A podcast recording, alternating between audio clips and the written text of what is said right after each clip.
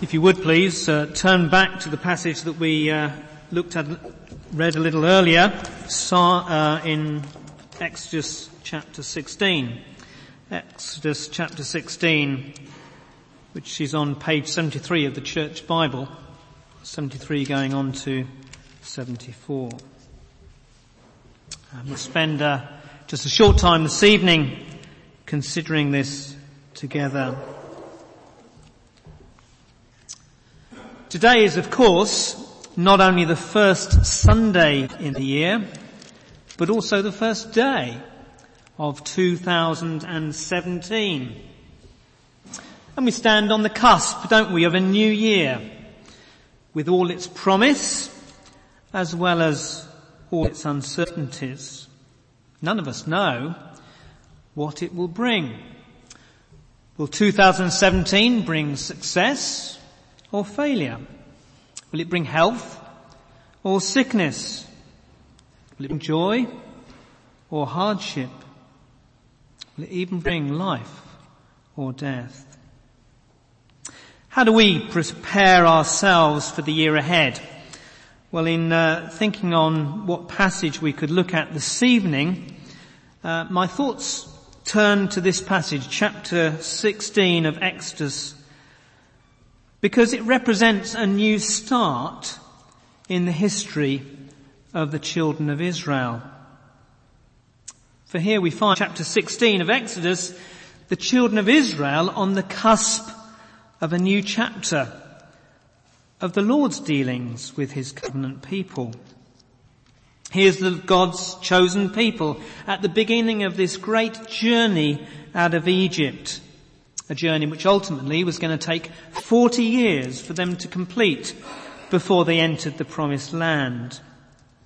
And in the chapter that we're looking at this evening, and in the chapters just round about, we find Israel being established in its daily life, established in its religious practice, and perhaps most importantly of all, they're being established in their relationship with the Lord their God. So as we start out on this new year, my hope is that as we have a brief look at this chapter, it'll at least give us some useful reminders to take into the year ahead. And we'll look at it under three headings. Firstly, the paucity of Israel's faith, then the graciousness of God's provision, and then the danger of an insolent heart. But before we look at those three points, we just need to remind ourselves a little bit about the background to the account that we have here. Back at the end of Genesis, we find, of course, God's people settled in Egypt through the providential working of God in the life of Joseph. But by the time we moved on a few verses into the beginning of Exodus, Exodus chapter 1 verse 8, however, we find that a new king has uh, arisen in Egypt, someone who didn't know Joseph. And as such, uh, the Israelites found that they were no longer honored guests, but slaves in bondage, subject to cruel taskmasters. And the story of how God released the Israelites with Moses and Aaron acting as their spokesman is well known, isn't it? Suffice to say, we should remember that as God brought those plagues onto the land of Egypt, it was the Israelites who were protected from those plagues which afflicted the Egyptians. And then this great work of release from bondage reached its apogee, its peak, didn't it, with the crossing of the Red Sea. The miraculous, supernatural intervention of God which was experienced, for any who might doubt about it, experienced first hand by the whole company of God's people, which by then we're told numbered hundreds of thousands of people. These then are the people who found themselves trekking away from the Red Sea that day. They were a people who had no doubt, or no room for doubt, that God was real and that he had just intervened in their lives in a most dramatic manner. They then had a three-day march away from the Red Sea into the wilderness, and in uh, chapter 15, just before the passage that we're looking at, we find there's a, a minor crisis with no drinking water, and again, the miraculous intervention of God saw his people's needs met fully. And then they proceeded, we read at the end of chapter 15 verse 27, to this place called Elim. Elim, a place of refreshment where they paused before continuing on their journey. And that then leads us to our first point then, to consider the paucity of Israel's faith. Look at verse 2. In the desert, the whole community grumbled against Moses and Aaron. The Israelites said to them, if only we had died by the Lord's hand in Egypt, there we sat round pots of meat and ate all the food we wanted. But you have brought us out into this desert to starve the entire assembly to death. The Israelites had begun to find themselves facing the harsh realities of the desert. For Moses, it wasn't anything strange. He'd lived there for a number of years uh, as a shepherd. But for the majority of the Israelites, it was a strange, harsh, hostile land. And the comforts of Elim, uh, the uh, the pools and the trees, that place of refreshment where they had stayed a while, was becoming a distant memory. Over a month had passed since they'd left Egypt, into the second month now, and the supplies which they had escaped with were running low. And within a short while we find there is this discontent in the camp. They were getting hungry. And as they looked around their harsh surroundings, they could see no respite to the problem. And we read a remarkable thing. We read that the whole community grumbled against Moses. The accusation was that he had brought them out into the wilderness to starve to death. Now my wife tells me that uh, my memory is failing, usually when I've been on an errand and failed to buy the right thing from the shop. But what may be true of me in my dotage also appears to be in the case for the Israelites. For they had all too quickly forgotten the remarkable events that had brought them to that place. As the wilderness bore down on them, they all too quickly lost sight of the sovereign God who had brought them to that place. And in particular, I'd like you to notice three small points that come out of this complaint that the Israelites make at this point. You see in verse 2 we're told they grumbled against Moses and Aaron. So they failed to recognize the providence which had brought of God, which had brought them to their current situation. They complained against Moses and Aaron. And doesn't that in itself reveal a lack of perspective on their part?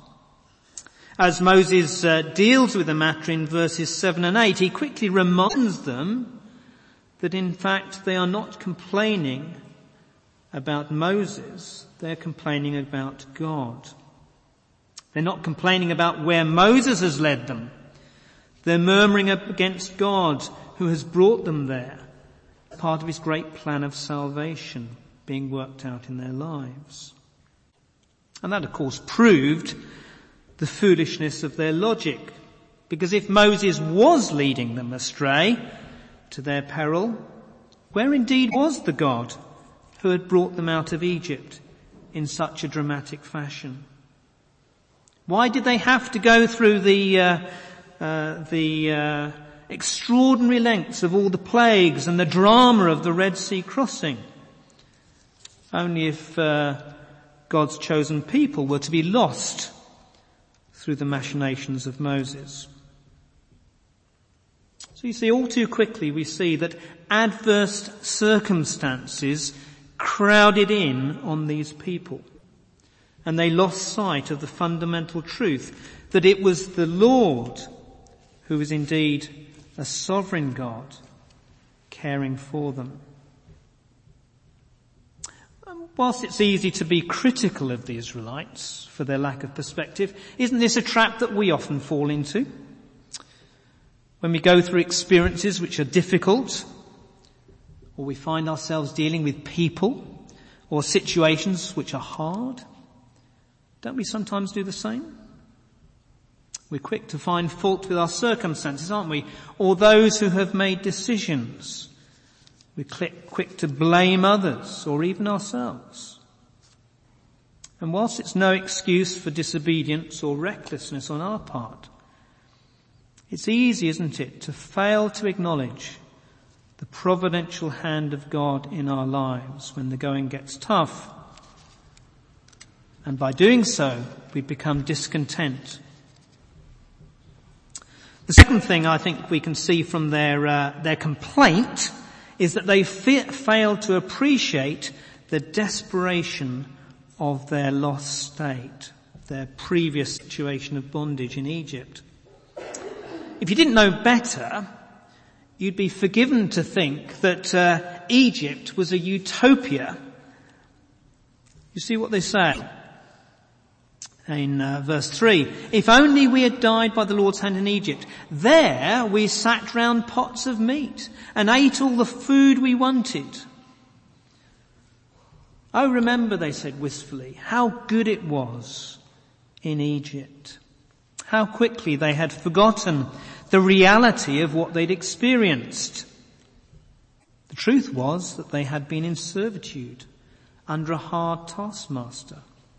They'd been oppressed by a tyrannical Pharaoh and the depths to which he went extended to infanticide in their failed attempt to uh, restrict the, the population of, of Israel. Isn't it interesting that with the passage of time, not only had the horror of their bondage begun to subside, but their hearts had begun to pine for that bondage rather than the freedom which they now enjoyed. And I suspect it's a danger that we may face today. The world has so much to offer it to us, doesn't it? It might be a challenging career, a rich tapestry of the arts, the excitement of travel, or even living in a buzzing city like London. But is there a danger that we indulge ourselves in those opportunities to the extent that we lose sight of how desperate it is to be without Christ? Is there a danger we let the shine of life's experiences begin to eclipse the shine of Christ in our hearts? The devil will do all he can to have us aspire after temporal goals and yet forget that all these things are ephemeral and will pass away. So we need to guard against losing sight of how empty and desperate a life without Christ really is. And the third thing I think we can see from their complaint is that they fail to acknowledge their debt for their salvation. You'd have thought that given all that had happened in the last few months, that the children of Israel would have been ecstatic about the act of rescue that God had wrought in their lives. You'll recall that when the plagues came upon Egypt, the Israelites had been marvelously and specially protected from them. And yet here in their complaint, do you see what they say? If only we had died by the Lord's hand in Egypt.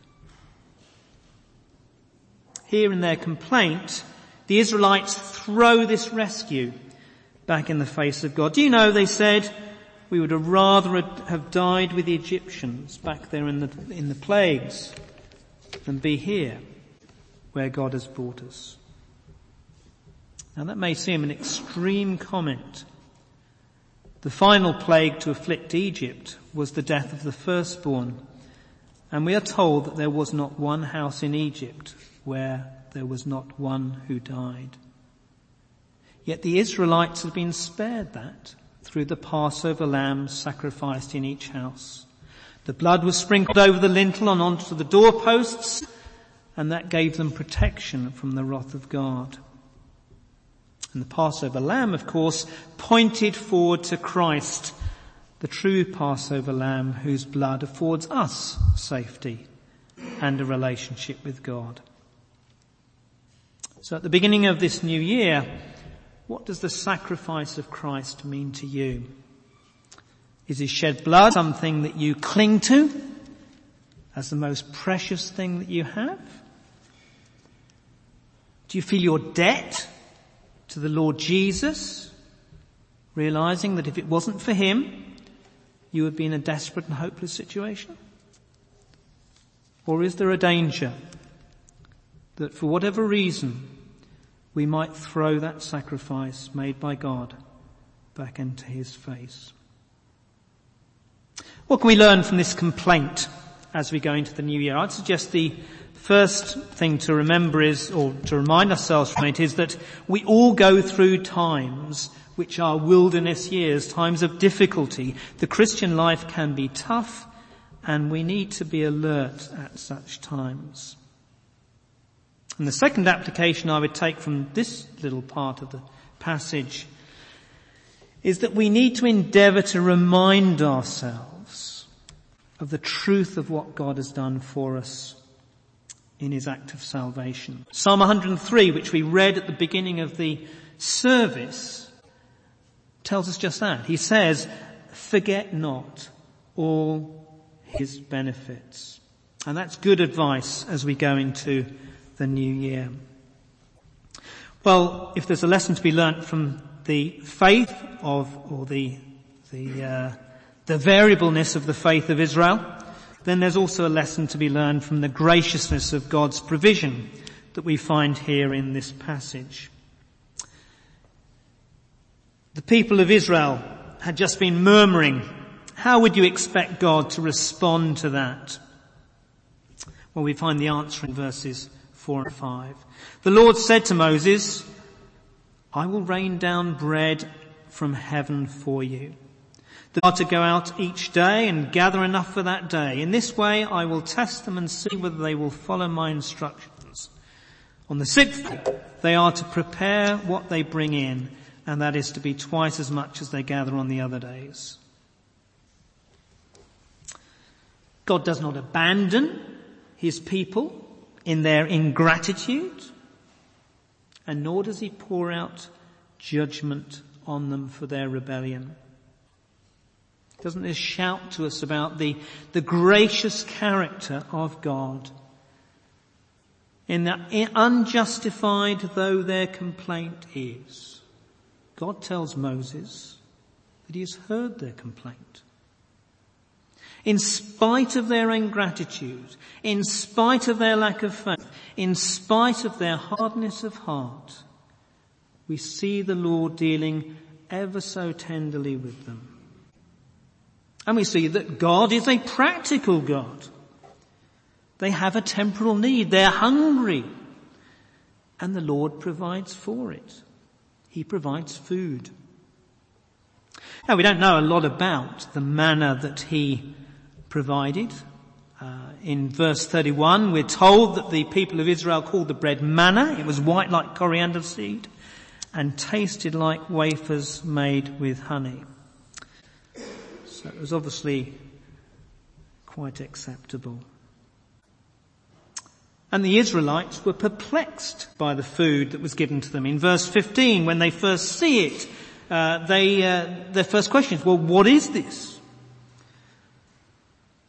And the very word manna means what? What is it?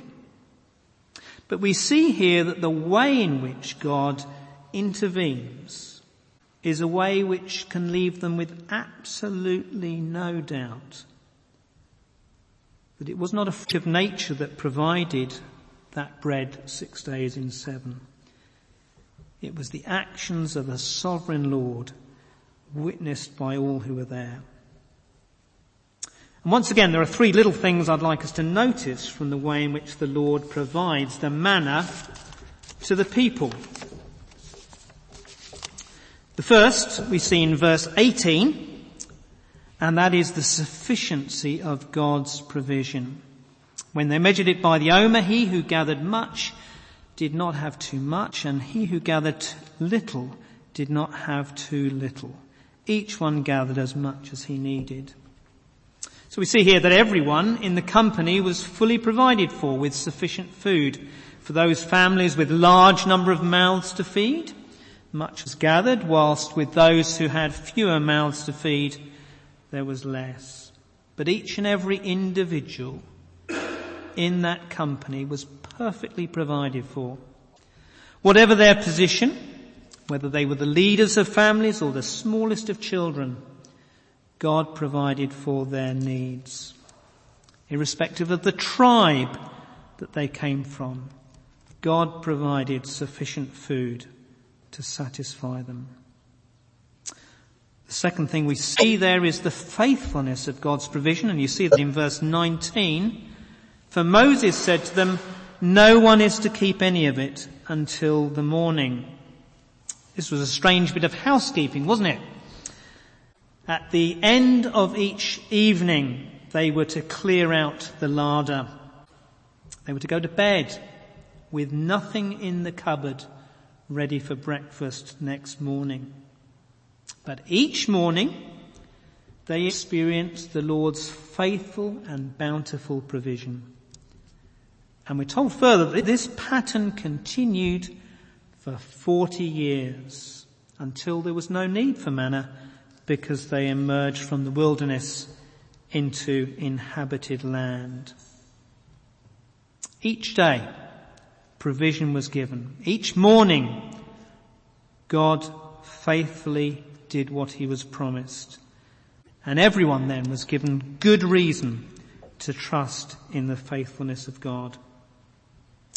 The Third thing I think we learn from the, or can see the provision of the manna is the responsibility that the people had to gather God's provision. You see that in verse 16, because Moses says, this is what the Lord has commanded. Each one is to gather as much as he needs. Take an omer for each person in your tent. While the manna was provided out of heaven by the Lord, the people had the responsibility to gather it in each day. There was no shortage, for we're told that it lay all around the camp. And it wasn't difficult to gather. They didn't have to go far to get it. They didn't have to dig it out of the ground. It was there for the taking. But they did have a daily task to collect it. And look where it was. It lay on the ground, so the people had to stoop to collect it. And there was a very real sense in which they had to bow before God to be able to feed on it each day. Matthew Henry says of this passage that God's bounty leaves room for man's duty.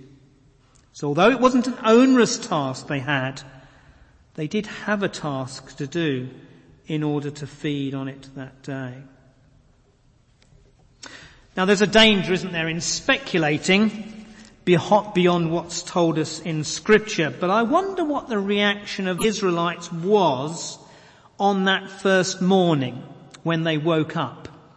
They'd been told that God would make provision for them.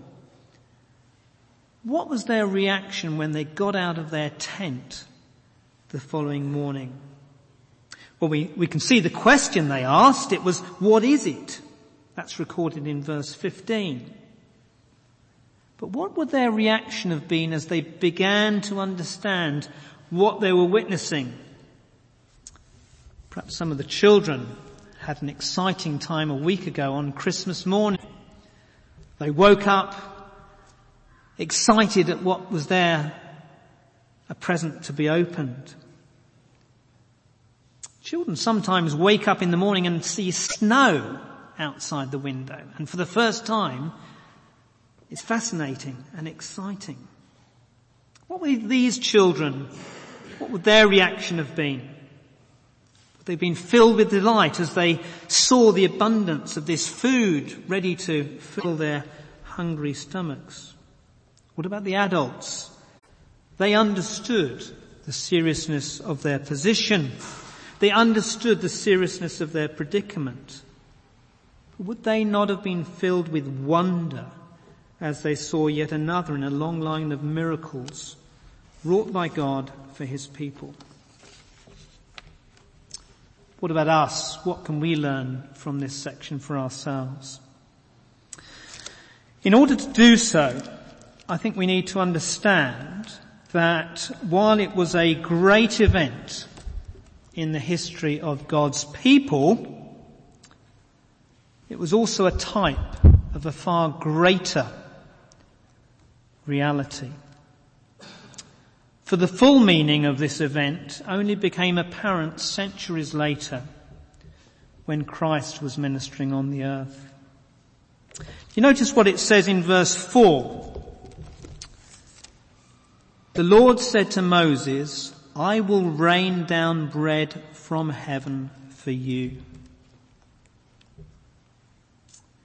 In John's Gospel, we read that after feeding the 5,000, Christ refers back to the manna. And we see this in John chapter 6 in verse 47 onwards. I tell you, says the Lord Jesus, I tell you the truth. He who believes has everlasting life. I am the bread of life. Your forefathers ate the manna in the desert yet they died. But here is the bread that comes down from heaven, which a man may eat and not die. I am the living bread that came down from heaven. If anyone eats of this bread, he will live forever. The bread is my flesh, which I will give for the life of the world. Jesus, you see, makes it plain that the manna which came down from heaven to the Israelites was just a foreshadow of himself coming down from heaven as the bread of life. The manna provided for man's physical needs. But Christ tells us that he provides for our spiritual needs. The manna gave an extra day's life to the Israelites in the desert. But if we feed on Christ, we're told that we will live in a spiritual sense forever. The manna met a fundamental need, man's hunger. But Christ meets a greater need, a greater fundamental need, man's sin. What about those children delighting in the manna that first morning? Shouldn't we also delight as we reflect on what Christ has done for us, singing like Solomon that Christ is the one whom our soul loves? Shouldn't we be like those adults in the company of the Israelites, recognizing the seriousness of our predicament? Sinners answerable to holy God, but also filled with wonder, amazed as we realize that God has wrought a miracle in sending his son to earth to provide us with a means of rescue. And those three points that we noted earlier for the Israelites as they fed and gathered the manna in the wilderness are also for true for us as we feed on Christ. Christ is sufficient for our needs. Whoever we are, whether we're old or young, rich or poor, Christ is the one who satisfies. And with him no one need feel any lack. Christ is faithful. Jesus, we're told in Hebrews, is the same yesterday, today and forever. Each morning when we rise, we will find him there to our sin and give us strength for the day. And if we're going to rely on Christ, we have to embrace him. We have to stoop down acknowledging that we are sinners before an almighty and sovereign God. And we have to do that before we can feed on Him. A life trusting in, of faith, trusting in Christ follows a time on our knees, confessing our need of Him.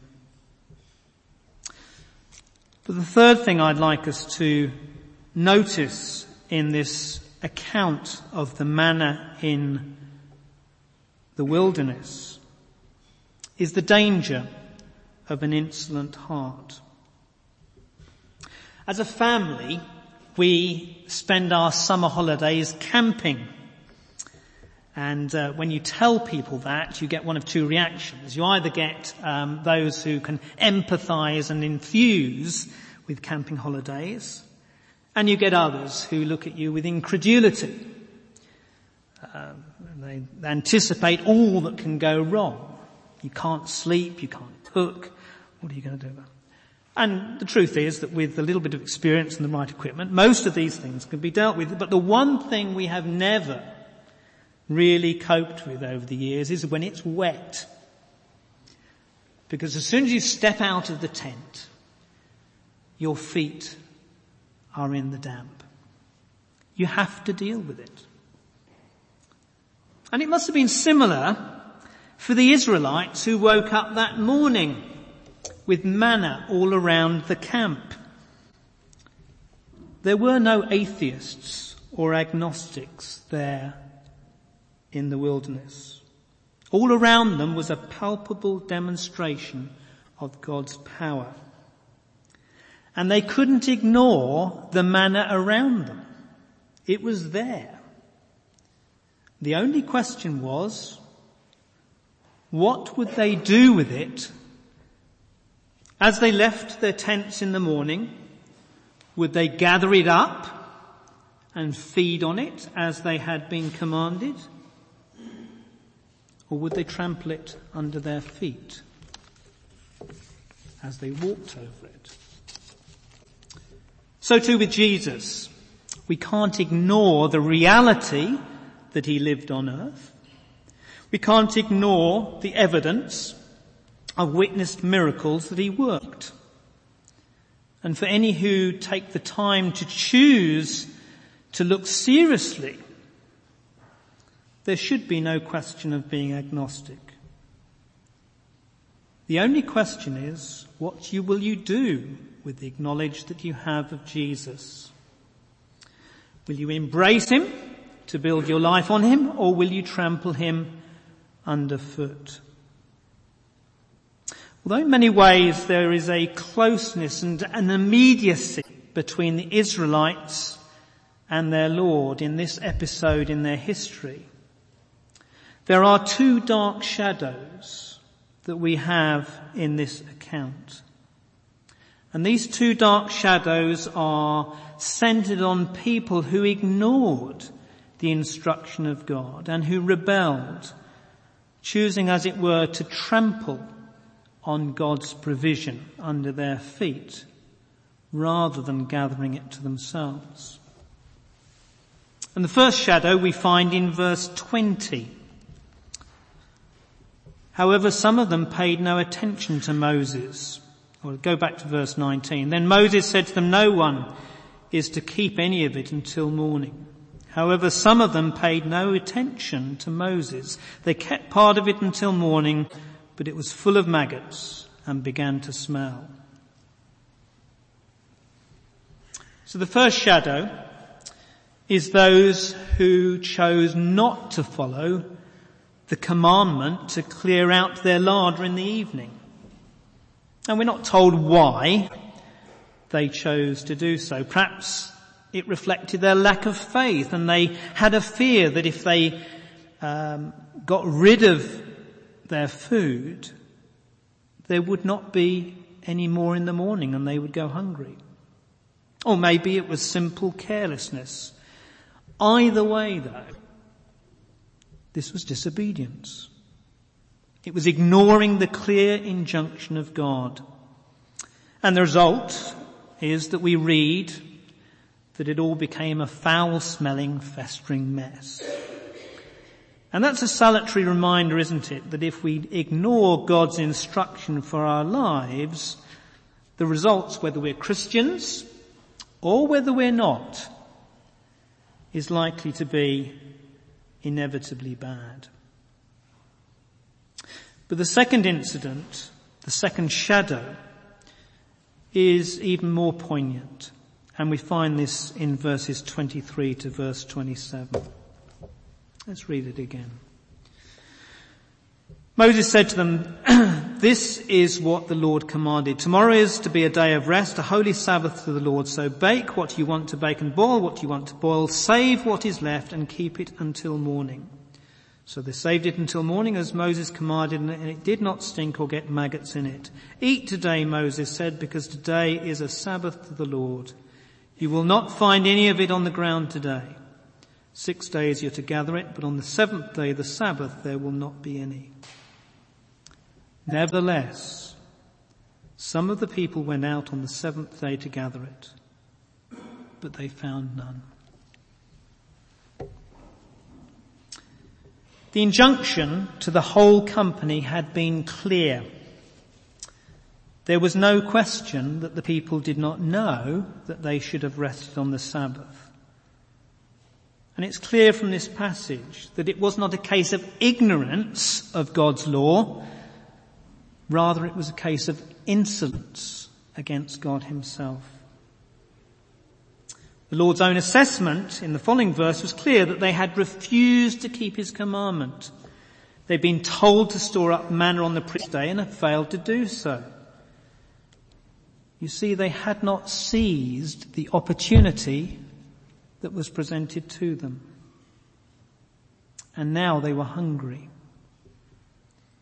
They had chosen to delay.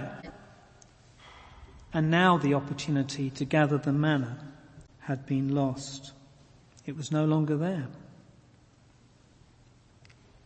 And with our knowledge that the manna is a type of Christ, there is a salutary message in these verses. Day by day and week by week, the Lord Jesus is laid out for us in the gospel. We're reminded of the great commitment made by God in sacrificing his son.